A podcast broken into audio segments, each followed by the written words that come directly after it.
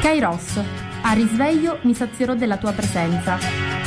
Formazione, cultura, attualità. Lancia in alto la tua vita come una moneta e lasciala volare più su. La paura di cadere non potrà mai farti male se tu chiedi aiuto lassù cadi, poi piangi, ma credimi, lui è già lì con te. E anche se poi non lo vedi, sì, lui è già lì perché non c'è fallimento. Se porti Dio dentro di te, mi sono visto anch'io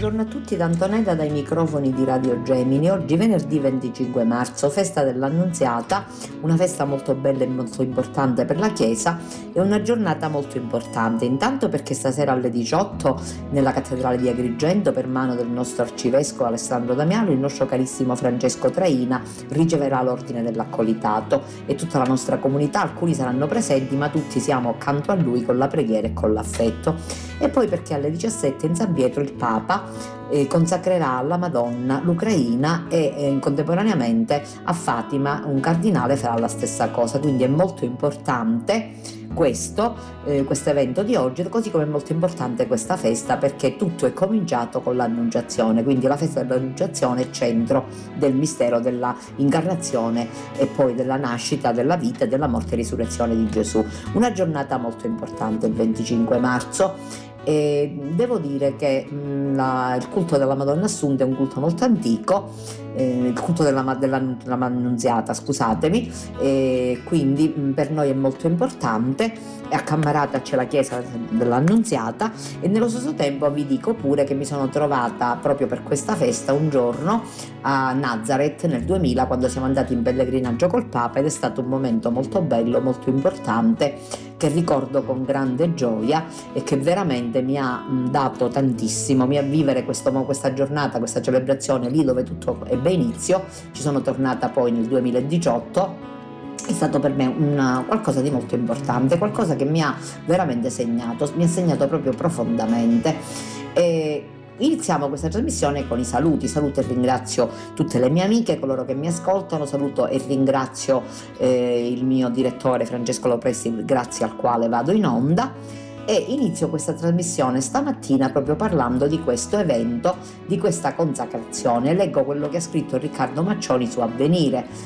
E intanto è stato pubblicato il 25 marzo, appunto il Papa consacrerà, scriveva il 23 marzo Riccardo della solennità dell'annunciazione il Papa consacrerà l'intera umanità, in particolare Russia e Ucraina, al cuore immacolato di Maria. Un atto che secondo la tradizione cattolica significa affidare alla Madre per sua intercessione a Dio ogni persona della terra, in particolare oggi quanti soffrono a causa della guerra.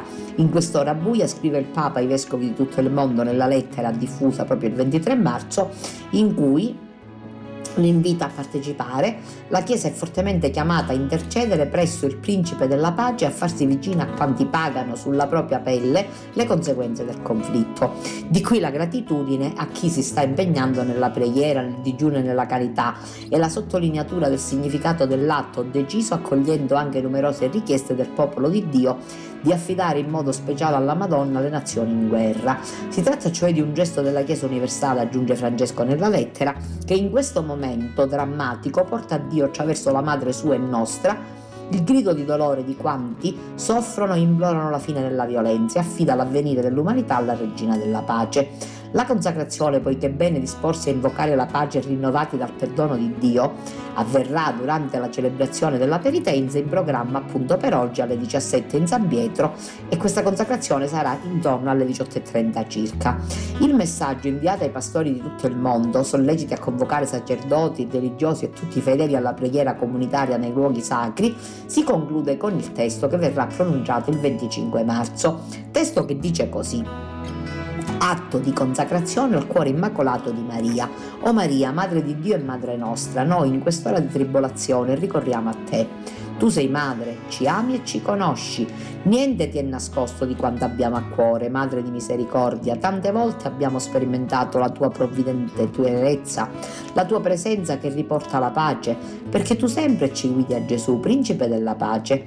Ma noi abbiamo sbarrito la via della pace, abbiamo dimenticato la lezione delle tragedie del secolo scorso il sacrificio di milioni di caduti nelle guerre mondiali, abbiamo disatteso gli impegni presi come comunità delle nazioni e stiamo tradendo i sogni di pace dei popoli e le speranze dei giovani. Ci siamo ammalati di avidità, ci siamo rinchiusi in interessi nazionalistici, ci siamo lasciati inalidire dall'indifferenza e paralizzare dall'egoismo. Abbiamo preferito ignorare Dio, convivere con le nostre falsità, alimentare l'aggressività, sopprimere vite e accumulare armi, dimenticandoci che siamo custodi del nostro prossimo e della stessa casa comune. Abbiamo dilaniato con la guerra il giardino della terra, abbiamo ferito con il peccato il cuore del Padre nostro che ci vuole fratelli e sorelle. Siamo diventati indifferenti a tutti e a tutto, fuorché a noi stessi. E con vergogna diciamo perdonaci Signore. Nella miseria del peccato, nelle nostre fatiche e fragilità, nel mistero di iniquità del male e della guerra, tu, Madre Santa, ci ricordi che Dio non ci abbandona, ma continua a guardarci con amore, desideroso di perdonarci e rialzarci. È Lui che ci ha donato te e ha posto nel tuo cuore immacolato un rifugio per la Chiesa e per l'umanità. Per bontà divina sei con noi e anche nei tornanti più angusti della storia ci conduci con tenerezza. Ricorriamo dunque a te, bussiamo alla porta del tuo cuore, noi, i tuoi cari figli, che in ogni tempo non ti stanchi di visitare e invitare alla conversione. In quest'ora buia vieni a soccorrerci e consolarci, ripeti a ciascuno di noi, non sono forse qui io che sono tua madre? Tu sai come sciogliere i grovigli del nostro cuore e i nodi del nostro tempo. Riponiamo la nostra fiducia in te. Siamo certi che tu, specialmente nel momento della prova, non disprezzi le nostre suppliche e vieni in nostro aiuto. Così hai fatto a Cana di Galilea, quando hai affrettato l'ora dell'intervento di Gesù e hai introdotto il suo primo segno nel mondo. Quando la festa si era già mutata in tristezza, tu gli hai detto non hanno più vino. Ripetilo ancora, oh Dio Madre, perché oggi abbiamo esaurito il vino della speranza. Si è dileguata la gioia, si è annacquata la fraternità, Abbiamo smarrito l'umanità, abbiamo sciupato la pace. Siamo diventati capaci di ogni violenza e distruzione.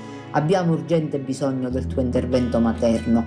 Accogli dunque, Madre, questa nostra supplica. Tu, stella del mare, non lasciarci naufragare nella tempesta della guerra.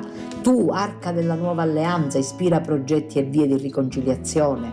Tu, terra del cielo, riporta la concordia di Dio nel mondo. Estingui l'odio, placa la vendetta, insegnaci il perdono, liberaci dalla guerra, preserva il mondo dalla minaccia nucleare. Regina del Rosario, ridesta in noi il bisogno di pregare e di amare.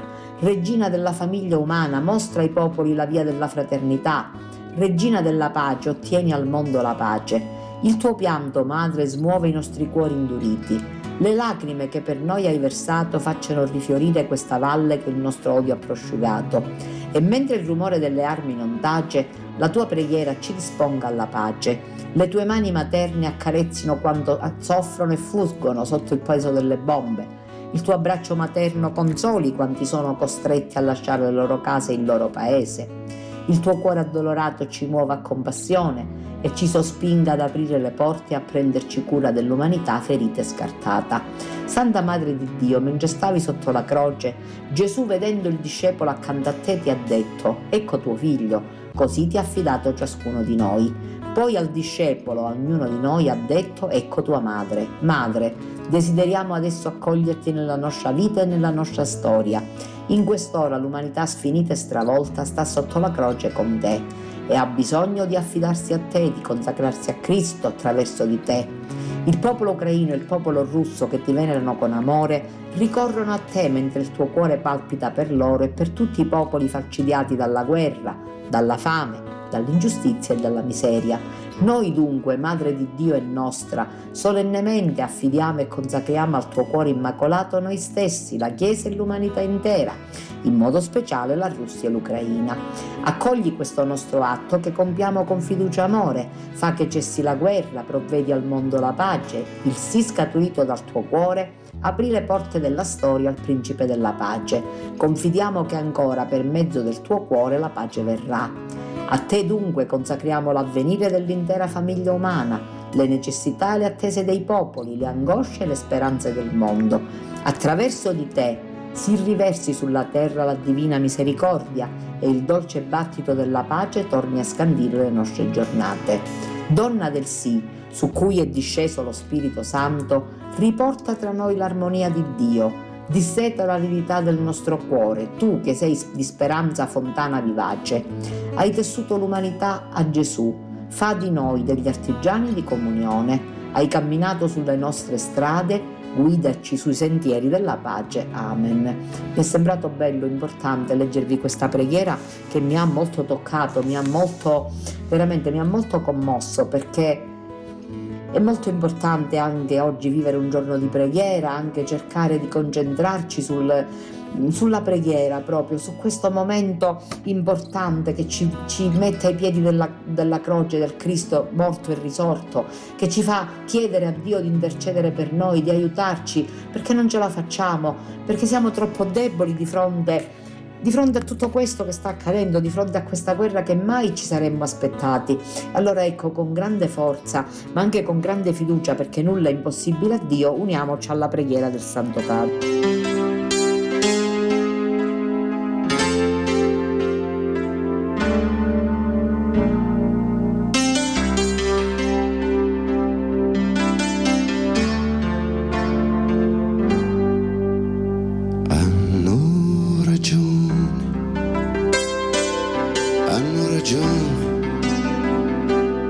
Mi han detto è vecchio tutto quello che lei fa. Parli di sesso, prostituzione. Di questo han voglia se non l'ha capito già. E che gli dico? Guardi, non posso. Io quando sole, magari anche fra le sue gambe, ma ho sempre pianto per la sua felicità.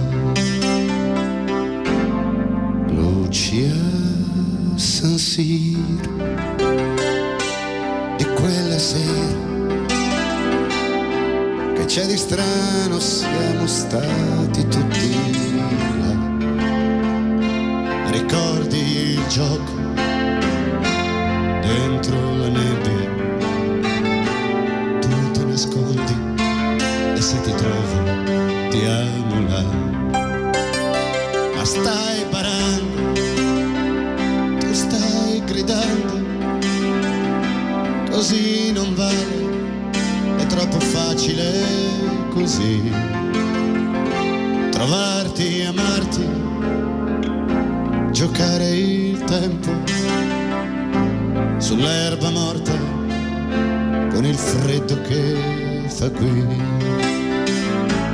Il tempo è lì e ha messo in mezzo. Non sono capace più di dire un solo no.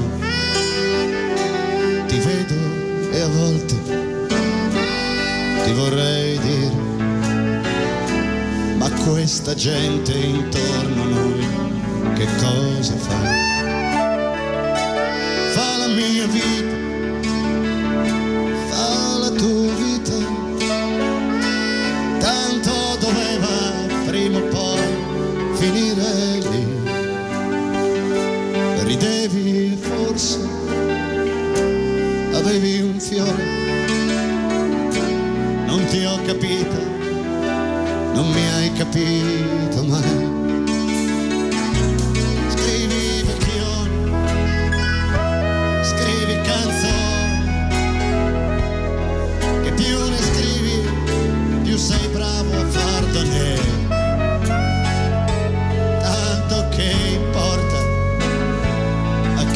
Ascolta.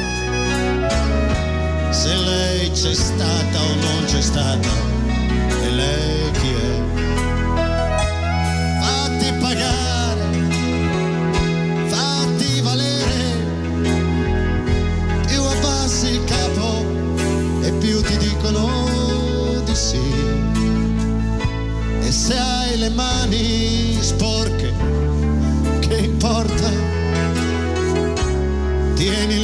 Chiuse, nessuno lo saprà.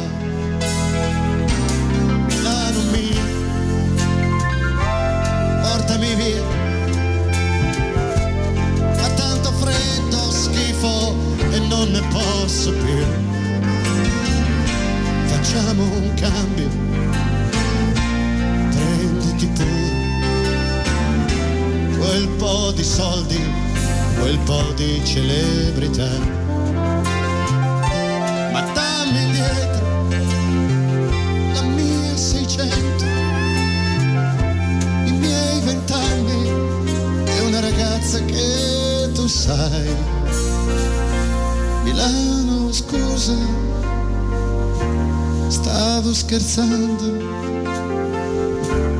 Luci a San Siro non ne accenderanno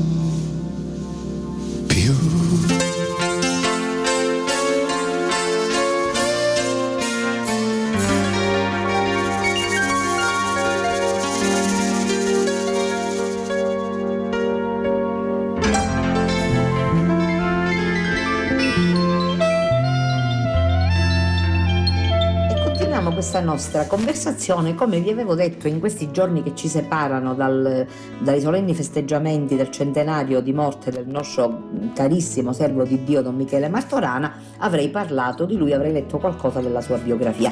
Intanto mi preme aggiungere per completezza che del comitato organizzatore, oltre alle sorelle Martorana con le loro famiglie, che saluto e ringrazio, fanno parte anche eh, Marcello Tatano e Paul Martorana e chiaramente il nostro arciprete Don Luca che è il nostro capitano, io lo chiamo così graziosamente perché la chiesa è la barca di Pietro e quindi eh, il nostro capitano è Don Luca di questa barca che è in San Giovanni Gemini. Detto questo vi leggo dal libro di Monsignor De Gregorio qualcosa riguardo alla biografia di Don Michele. In San Giovanni Gemini esisteva allora un comitato parrocchiale che era, come in tutta Italia, l'organo di collegamento di tutte le attività dei cattolici facenti, eh, facenti capo all'opera dei congressi e dei comitati cattolici. Lo presiedeva il dottor Giuseppe Barcellona, un pioniere dell'azione cattolica e ne era segretario il sacerdote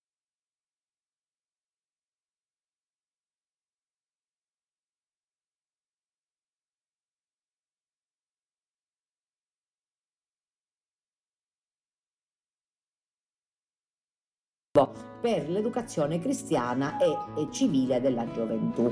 La sua idea fu approvata da tutti i sacerdoti presenti e dai membri del comitato, ma come pensare all'attuazione pratica mancava tutto. Le prime eh, riunioni dei giovani si tenevano nella stessa casa di Don Michele e poi quando eh, fu nominato rettore del- della chiesa dei Cappuccini nella sacrestia dei Cappuccini.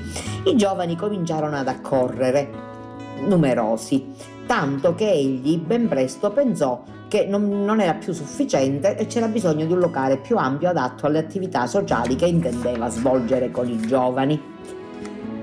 Per accogliere tutti, appunto, sognava di poter ottenere il locale vicino all'orfanotrofio Alessi, la cui amministrazione, presieduta dall'arciprete Forestieri, superate molte difficoltà, finalmente glielo concesse.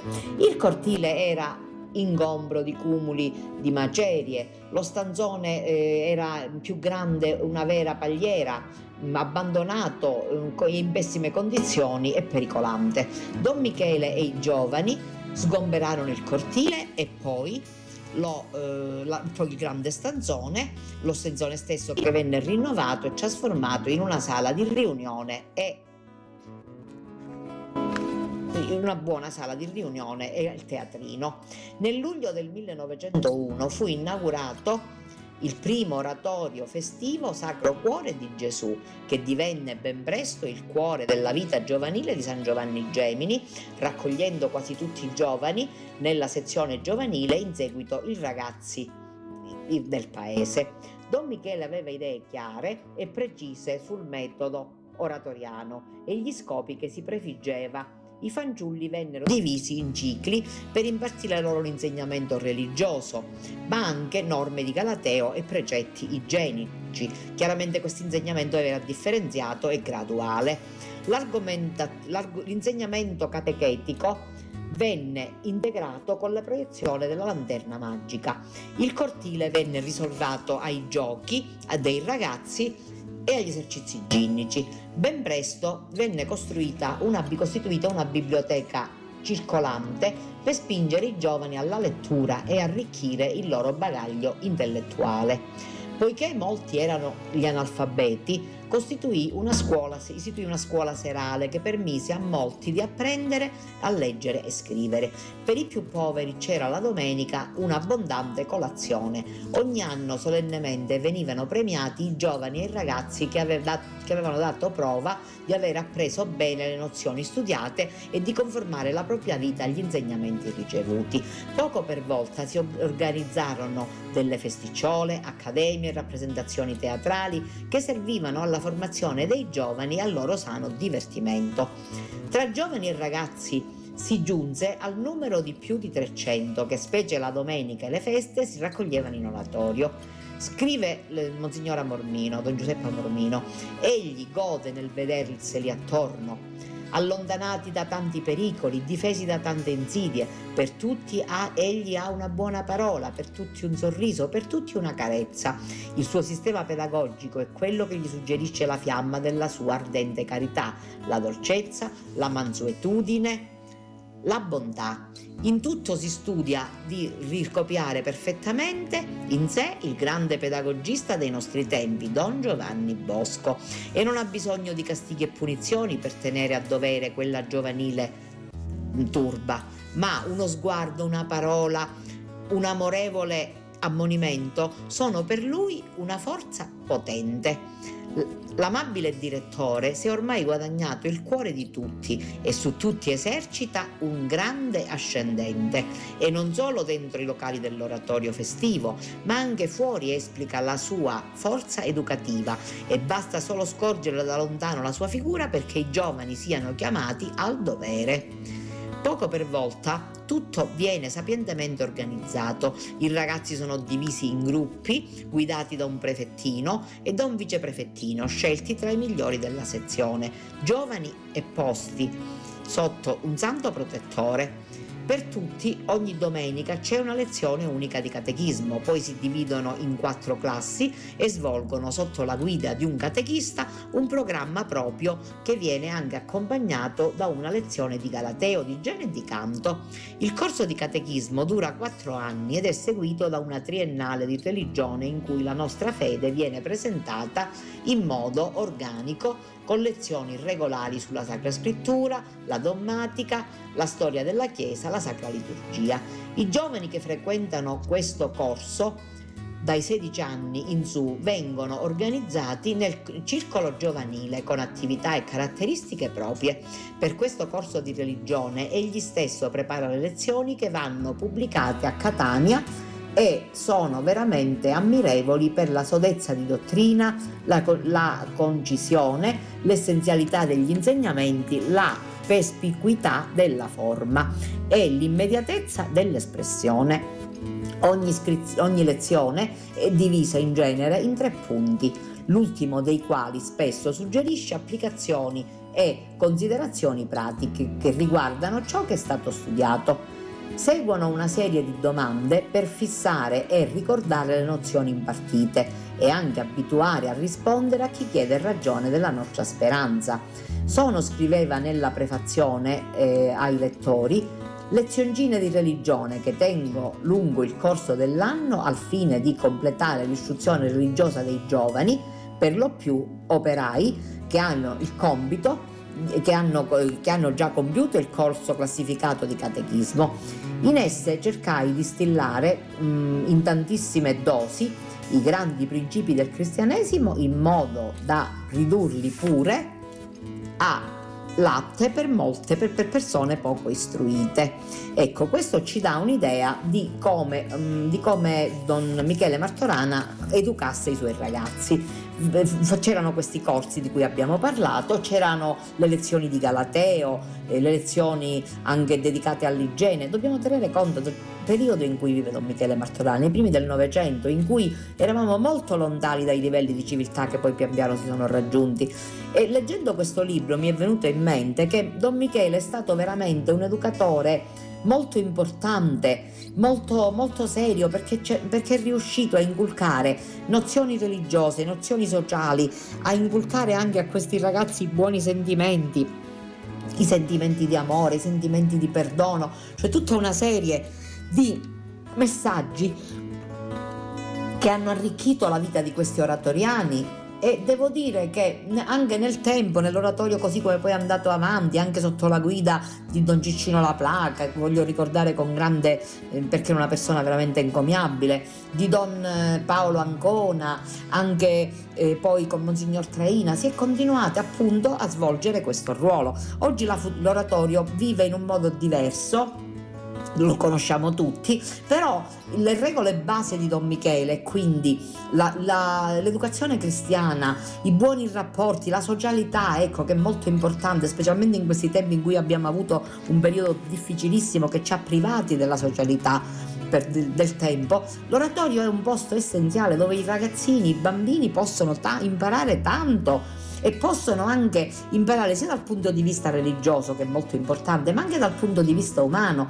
Ecco quindi l'importanza, la grande importanza della figura di Don Michele Martorano e per questo proprio mi sta piacendo leggervi sistematicamente ogni, in ogni trasmissione qualcosa che lo riguardi. Ci occuperemo più avanti della sua creazione della banda musicale, dei suoi rapporti con la Cassa Rurale, dei suoi rapporti anche pol- della funzione politica che svolse Don Michele Martorana. Questa figura va conosciuta e potenziata potenziata e ripresentata perché è una figura di grande attualità ed è molto importante che i nostri giovani che vivono nell'oratorio che porta il nome di Don Michele Martorana sappiano, sappiano quale grandezza e quale, quale, mm, diciamo, mm, quale input ha dato questo santo uomo, questo servo di Dio alla creazione di questa bella realtà.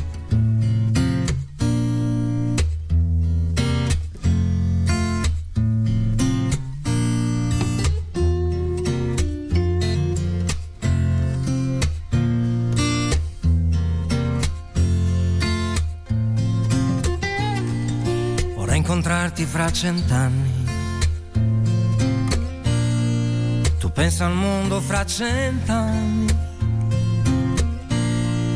Ritroverò i tuoi occhi neri tra milioni di occhi neri. Saranno belli più di ieri. Vorrei incontrarti fra cent'anni. Rosa rossa tra le mie mani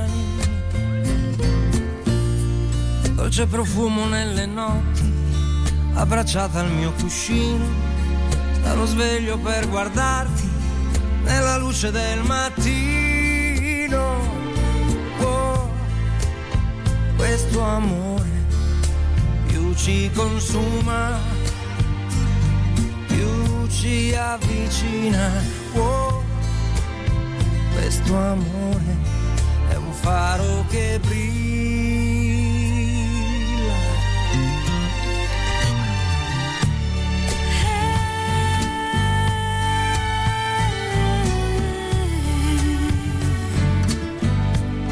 Vorrei incontrarti fra cent'anni. Combatterò dalla tua parte. Perché tale è il mio amore che per il tuo bene sopporterei ogni male. Vorrei incontrarti fra cent'anni. Come un gabbiano volerò felice in mezzo al vento perché amo e sono amato. Da te che non puoi cancellarmi e cancellarti non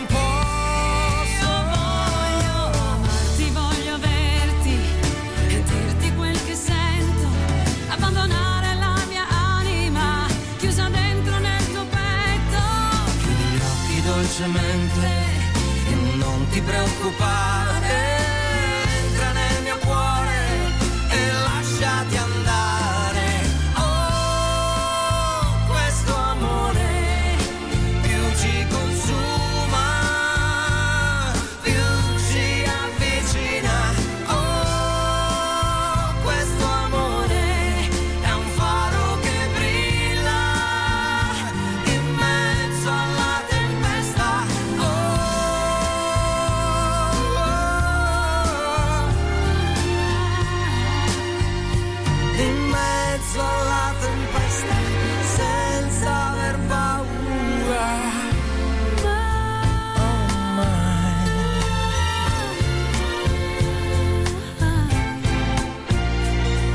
Incontrarti fra cent'anni.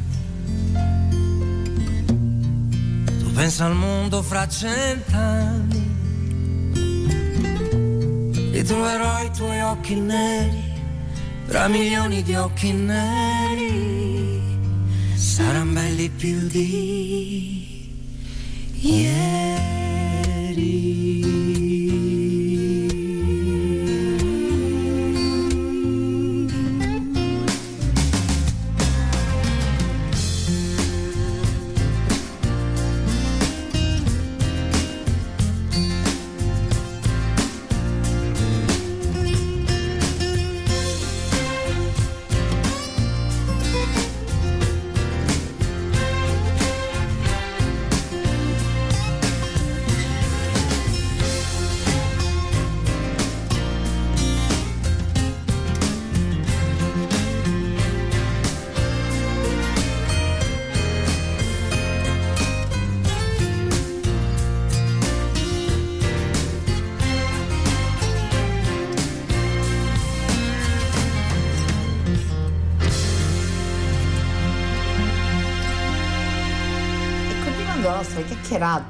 Voglio parlarvi di un evento che si è svolto a Bari il 12 marzo. La fede, la chiesa, la vita, giovani e vescovi pugliesi si ascoltano. Ci stiamo, è il titolo dell'incontro in San Nicola a Bari, in cui 130 ragazzi e i pastori della Puglia hanno dialogato attorno ai tavoli disposti nella basilica. Un evento in un clima molto positivo. È stata una giornata molto formativa che mi ha fatto ricredere su quello che significa davvero la Chiesa è sul bene che fa nella nostra società ed è un fattore positivo, molto positivo per noi ragazzi, di poter dire la nostra e magari di far cambiare ciò che non va nella comunità. Sono le prime parole di Marilena, giovane di 19 anni, al termine dell'incontro tra giovani e vescovi pugliesi che si è tenuto nella mattinata di sabato 12 marzo all'interno della Basilica di San Nicola a Bari, appositamente arredata per accogliere i tavoli di confronto dedicati a questo momento di ascolto reciproco.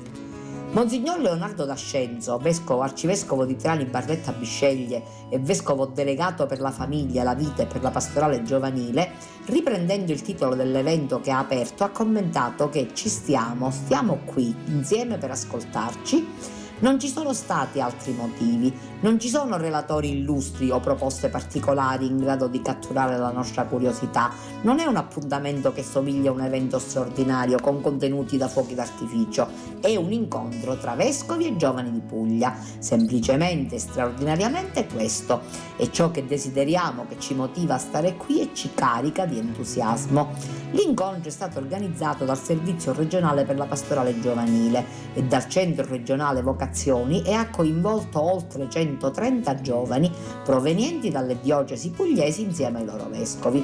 Ci stiamo ad ascoltarci per ascoltare lo Spirito Santo e camminare insieme verso quegli obiettivi che Lui vorrà suggerirci, ha sottolineato D'Ascenzo.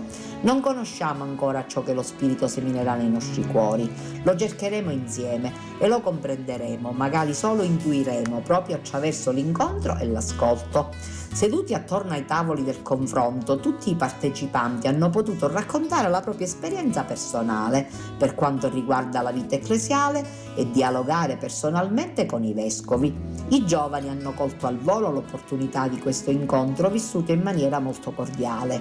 Molti ragazzi, terminati i lavori, si sono scambiati i contatti tra di loro e anche con il vescovo, segno del desiderio di continuare in altre sedi questa esperienza di dialogo schietto e fraterno. Come hanno evidenziato gli organizzatori dell'incontro, Don Davide Abbascià e Vito Pagniello, per il Servizio regionale per la pastorale giovanile e Don Quintino Venneri per il Centro regionale vocazioni, i momenti di confronto ai tavoli sono stati vissuti in un clima positivo e propositivo, vero, disteso, familiare e onesto. Anche la presenza di giovani che non frequentano le nostre comunità ha favorito la diversità delle esperienze, la narrazione di punti di vista diversi ed esperienze in cui sono sentiti lasciati soli, sono sentiti lasciati soli e non ascoltati. All'interno del cammino sinodale, l'evento vissuto a Bari segna davvero un primo passo di un percorso che fa del titolo dell'evento Ci stiamo uno stile rinnovato per le chiese di Puglia. Perché vi ho letto questo articolo?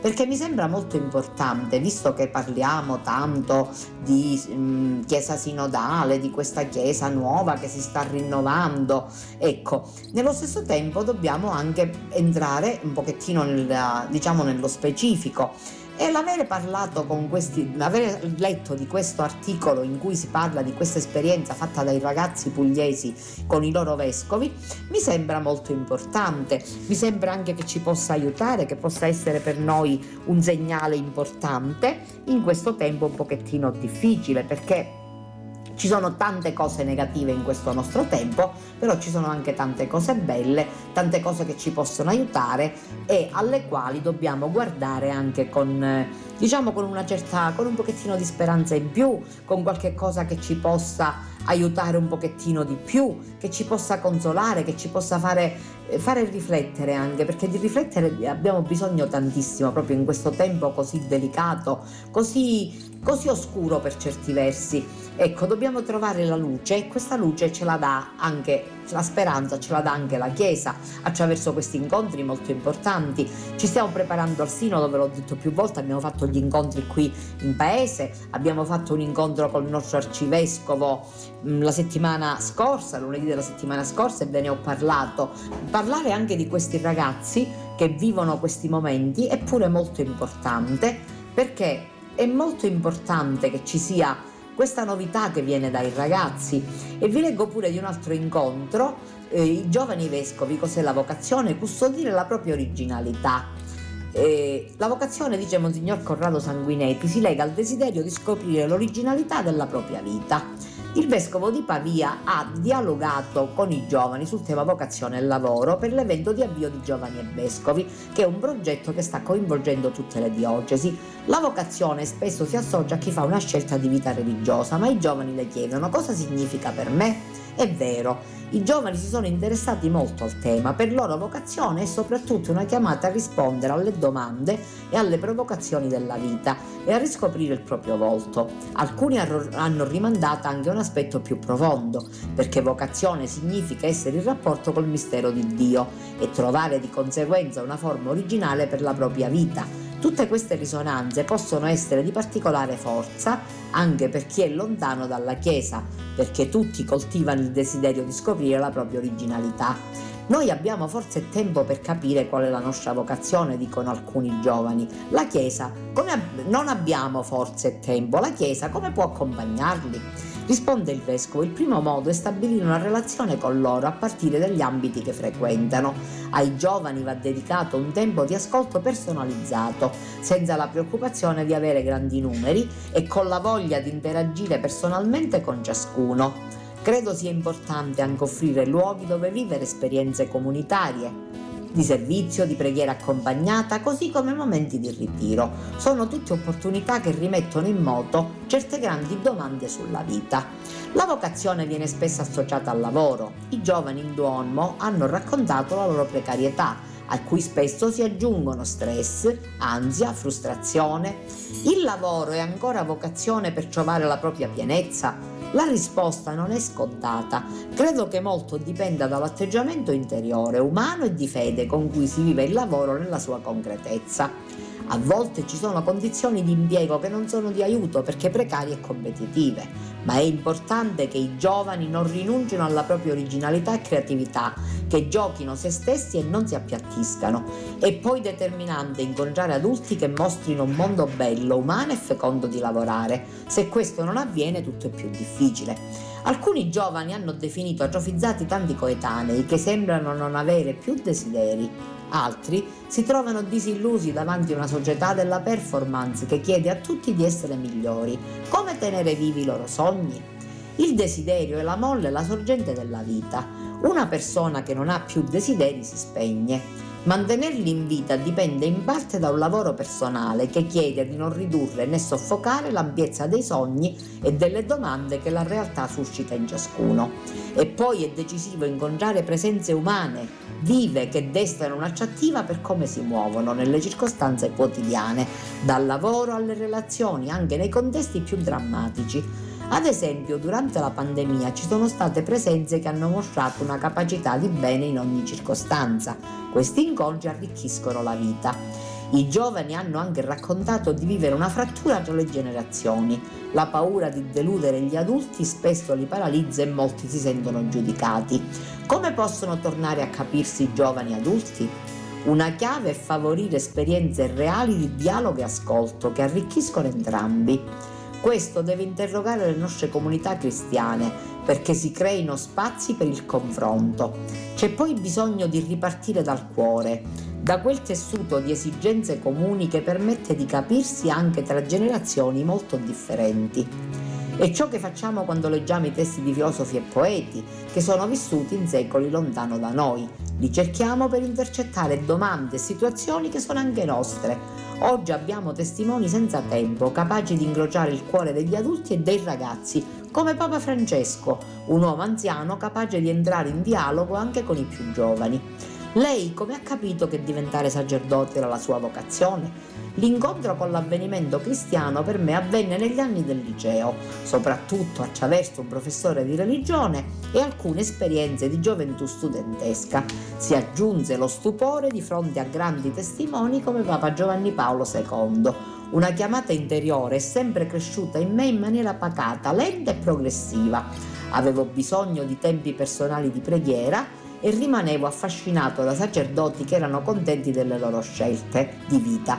Tutte queste cose sono diventate una chiarezza, per cui poi ho deciso di entrare in seminario, ulteriore tempo di discernimento, circostanze semplici che hanno fatto maturare una scelta che si è lentamente affermata nel cuore e con la vita. E per la barca che volate in cielo, che i bimbi ancora stavano a giocare, che gli avrei regalato il mare intero pur di vedermeli arrivare.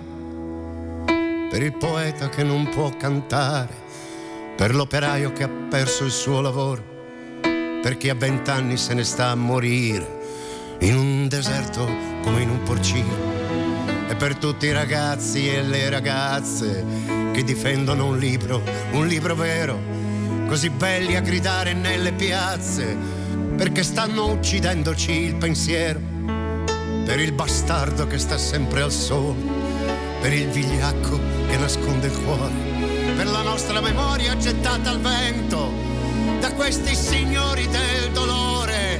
Chiamami ancora amore, chiamami sempre amore, che questa maledetta notte dovrà pur finire, perché la riempiremo noi da qui di musica e parole.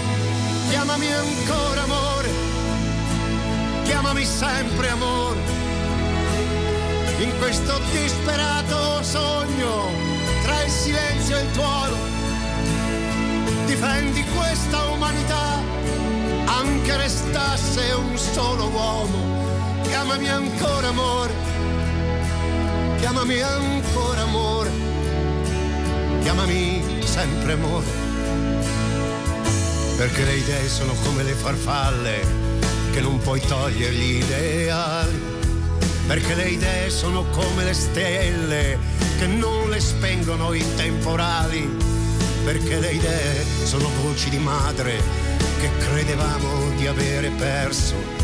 e sono come il sorriso di Dio in questo sputo di universo. Chiamami ancora chiamami sempre amore, che questa maledetta notte dovrà ben finire, perché la riempiremo noi da qui di musica e parole. Chiamami ancora amore, chiamami sempre amore. Continua a scrivere la vita tra il silenzio e il tuono.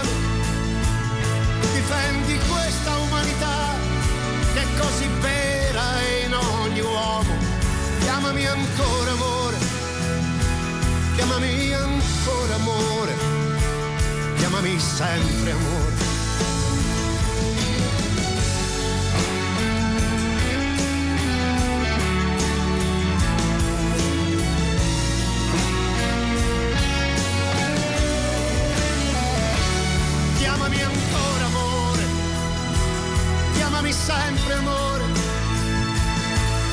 Questa maledetta notte dovrà pur finire, perché la riempiremo noi da qui di musica e parole.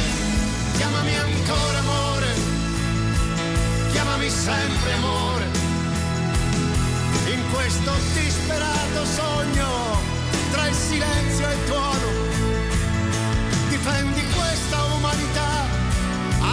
Restasse un solo uomo. Chiamami ancora amore, chiamami ancora amore, chiamami sempre amore. Perché noi siamo amore.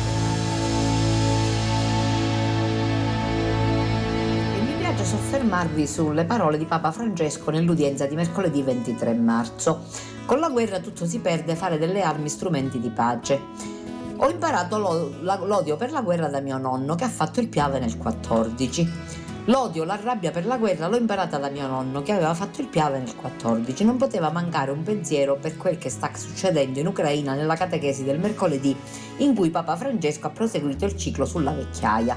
La riflessione era incentrata sul tema il congedo e l'eredità, memoria e testimonianza. Il Papa al momento dei saluti è tornato a chiedere di pregare per la pace e ha invitato tutti i popoli a partecipare alla preghiera per il 25 e ha dato voce ancora una volta al dolore per i tanti morti e i feriti nel conflitto.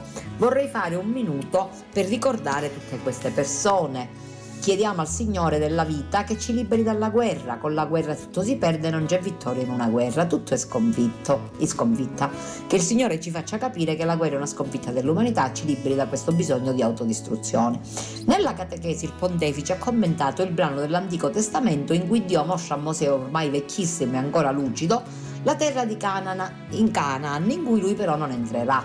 Un brano preceduto ha ricordato Francesco dal Cantico di Mosè, in cui si fa memoria delle avventure vissute con Dio, ma anche delle amarezze e delusioni di Dio stesso, di come Dio sia stato fedele al suo popolo, anche quando questo gli è stato infedele, come se il popolo volesse mettere alla prova la fedeltà di Dio. Quando Mosè pronuncia questa confessione di fede, ha ricordato Papa Francesco, è alle soglie della terra promessa e del suo congedo della vita. Gli occhi non gli si erano spenti, significa che aveva mantenuto la capacità di vedere simbolicamente il significato più radicale delle cose. Ecco il significato della vecchiaia, trasmettere l'eredità di una lunga vita di fede, insegnare e trasmettere la storia. Una vecchiaia alla quale viene concessa questa lucidità, ha detto il Papa, è un dono prezioso per le generazioni che seguono. Questa trasmissione, che è la tradizione dal vecchio al giovane, oggi viene sempre più a mancare. Questa civiltà nuova ha l'idea che i vecchi sono materiale di scarto, invece la storia e ancor più la fede non si apprendono dai libri. Il racconto diretto da persona a persona ha toni e modi di comunicazione che nessun altro mezzo può sostituire. Per questo un vecchio che trasmette la fede e il senso della vita è una benedizione. Il Papa aggiunge anche un ricordo personale Dice l'odio, la rabbia per la guerra, io l'ho imparato da mio nonno che aveva fatto il Piave nel 14. Lui mi ha trasmesso questa rabbia per la guerra perché lui ha conosciuto le sofferenze della guerra. Ecco dunque l'importanza dei nonni e del loro rapporto con i nipoti, un tema su cui Francesco insiste spesso. I nonni sono la memoria vivente di un popolo e i nipoti devono sentire i nonni. Oggi qualcuno propone addirittura di abolire l'insegnamento della storia, come se noi fossimo nati ieri, obietta il Papa. Trasmettere la la fede e dire l'esperienza di fede. Le storie di vita vanno trasformate in testimonianze. La testimonianza deve essere leale, non è leale l'ideologia e la propaganda. Non c'è solo la storia da trasmettere, ma la fede, il dono della memoria che gli anziani della Chiesa trasmettono fin dall'inizio, passandolo di mano in mano alle generazioni che segue. E allora il Papa chiede: quanto valorizziamo questo modo di trasmettere la fede? Come si trasmette la fede? Non certo studiandola nei libri. La fede si trasmette in dialetto, cioè nella lingua familiare fra nonni e nipoti, fra genitori e figli. Per questo è importante il dialogo in una famiglia e il rapporto tra i giovani e gli anziani. Un suggerimento pratico da Francesco: se ci fosse nel catechismo dell'iniziazione cristiana la possibilità di ascoltare dagli anziani la lucida confessione di fede, Furono gli anziani a entrare nella terra promessa che Dio desidera per loro quando offrono ai giovani la bella iniziazione e la loro testimonianza. Ecco, mi piaceva farvi riflettere un attimo sulla catechesi di Papa Francesco, perché le catechesi di Papa Francesco sono sempre molto profonde e specialmente questo ciclo di catechesi sulla vecchiaia mi sta piacendo molto, forse perché sono vecchia potrebbe anche darsi, però anche perché mi piace e mi appassiona questa parola del Papa così importante, come sempre molto molto molto mm, particolare e mm, vi leggo brevemente il commento alla lettura al Vangelo di domenica. In quel tempo si avvicinano a Gesù tutti i pubblicani e i peccatori per ascoltarlo. I farisei e gli scribi mormorarono dicendo: Costui accoglie i peccatori e mangia con loro. Ed egli disse una parabola. Un giovane aveva due figli. Il più giovane disse al padre: Padre, dammi la parte di patrimonio che mi spetta. Egli divise tra loro le sue sostanze. Pochi giorni dopo il figlio più giovane, raccolte tutte le sue cose, partì per un paese lontano e l'asper però il suo patrimonio vivendo in modo dissoluto. La parabola del figlio prodigo, più famosa, più bella, più spiazzante, si articola in quattro sequenze narrative. Prima scena, un padre aveva due figli, un incipit che causa subito tensione. Nel libro le storie dei fratelli non sono mai facili, spesso raccontano violenze e menzogne e sullo sfondo il dolore muto dei genitori di questo padre così diverso che non ostacola la decisione del ragazzo, lo dà in sposa alla sua propria libertà e come dote non dovuta gli chiede metà dei beni di famiglia. Secondo, il giovane inizia il viaggio ma le sue scelte sbagliate producono una perdita di umanità. Il principe sognatore diventa servo, un porcaio che, giù, che ruba ghiande. Allora rientra in sé, rivede la casa del padre la sente profumare di pane. Ci sono persone nel mondo con così tanta fame che per loro Dio non può che avere la forma di un pane. Decide di tentare, non chiederà di essere figlio ma servo. Terza sequenza, il ritmo della storia cambia, l'azione si fa incalzante, il figlio si incammina e il padre, che è attesa eternamente aperta, lo vede che è ancora lontano e gli corre incontro. L'uomo cammina, Dio corre. L'uomo cammina, Dio è già arrivato e ha già perdonato in anticipo di essere come siamo. Prima ancora che apriamo bocca. Il tempo dell'amore è prevenire, buttare le braccia al collo, fretta di carezze, dopo lunga lontananza, non domanda da dove vieni, ma dove sei diretto, non perché l'hai fatto, ma vuoi ricostruire la casa? La Bibbia sembra preferire storie di ricomposizione, storie di fedeltà infrangibile. Non ci sono personaggi perfetti nella Bibbia. Il libro è pieno di gente raccolta dalle paure, dalle ceneri, da una cisterna nel deserto, da un ramo di sicomore e dalle loro ripartenze sotto il vento di Dio. L'ultima scena si svolge attorno a un altro figlio che non sa sorridere, che non ha musica dentro, che pesa e misura tutto con un cuore mercenario. Ma il padre, che vuole figli intorno e non servi, esce e lo prega con dolcezza di entrare, vieni in tavola, e la modernità di un finale aperto. È giusto il padre della parabola? Dio è così, così eccessivo, così tanto, così oltre? Sì, immensa rivelazione per cui Gesù dà la vita. Dio è amore, esclusivamente amore. L'amore non è giusto, è sempre oltre, centuplo scadenza, ma è proprio questo il Dio di Gesù, il Dio che mi innamora. E permettetemi oggi di salutarvi, di ringraziarvi, di darvi appuntamento a martedì Mi riservo di darvi due ricette martedì perché oggi non faccio in tempo a darvi la ricetta. Vi auguro di vivere bene questo fine settimana. Preghiamo per la pace, preghiamo per il nostro carissimo Francesco Traina che oggi riceverà l'accolitato e preghiamo perché il Signore ci aiuti e ci sostenga sempre. Grazie a tutti, buon fine settimana e buona domenica da Antonella dai microfoni di Radio Genio. Kairos, a risveglio mi sazierò della tua presenza. Formazione, cultura, attualità. Lancia in alto la tua vita come una moneta